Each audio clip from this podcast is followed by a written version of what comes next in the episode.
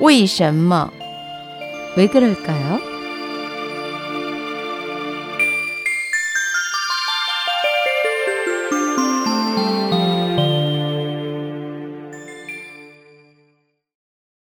왜 그럴까요? 특정 분야에서 탁월한 사람을 왜 태두라고 할까요? 특정 분야에서 탁월한 성취를 이루고 명망이 높은 사람을 이르는 말로 태두가 있습니다. 학술계의 태두, 의학계의 태두, 음악의 태두 등이 그것입니다. 태두란 본래 태산 북두의 준말이며 태산은 중국을 대표하는 명산입니다. 바다를 끼고 있는 산동에 위치한 까닭에 예부터 동학으로 불렸고 중국의 5대 악산 중에서도 으뜸으로 꼽힙니다. 공자는 일찍이 태산에 오른 후에야 천하가 자금을 알겠노라 라고 말한 적이 있습니다. 태산은 또 BC 219년 진시황이 봉선 의식을 거행한 이래 역대 황제들에게 선망의 대상이 됐습니다.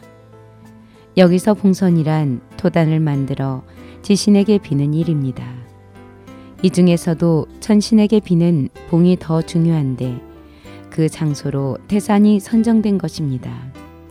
진시황은 애초 불로장생을 기원하기 위해 의식을 치렀지만 한무제 이후 뛰어난 치적을 쌓은 제왕이 자신의 업적을 과시하는 정치적인 제사로 변질하였습니다. 즉 중국에서 태산에 올라 제사를 지낸다는 것은 그만큼 황제의 업적이 탁월하다는 의미가 담겨 있습니다.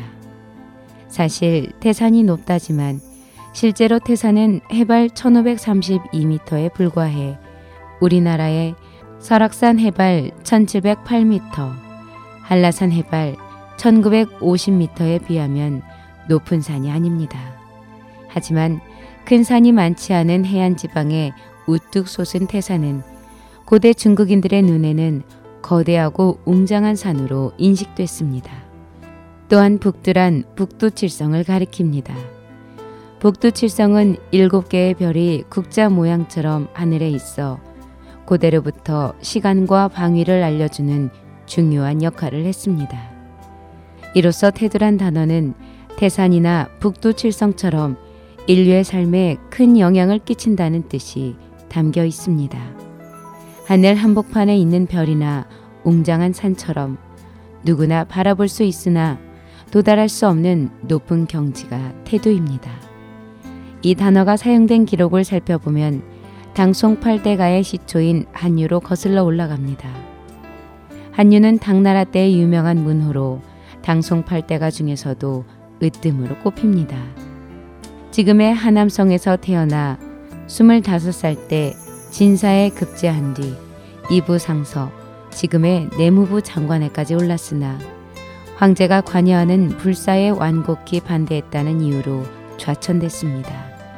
전성이 강직했던 한유는 그 후에도 여러 차례 좌천과 파직을 당했다가 다시 등용되곤 했습니다.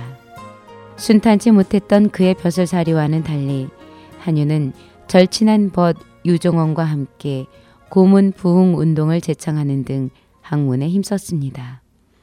그 결과 후학들, 특히 유가들에게 존경의 대상이 됐습니다. 당서의 한유전에는 당나라가 흥성한 이래 한유는 육경을 가지고 여러 학자들의 스승이 됐다. 한유가 죽은 뒤 그의 학문은 더욱 흥성했으며 그래서 학자들은 한유를 태산 북두를 우러러 보듯 존경했다. 라는 기록이 있습니다. 이후 태두는 특정 분야에서 탁월한 업적을 쌓은 사람에 대한 존칭으로 널리 쓰이게 됐습니다.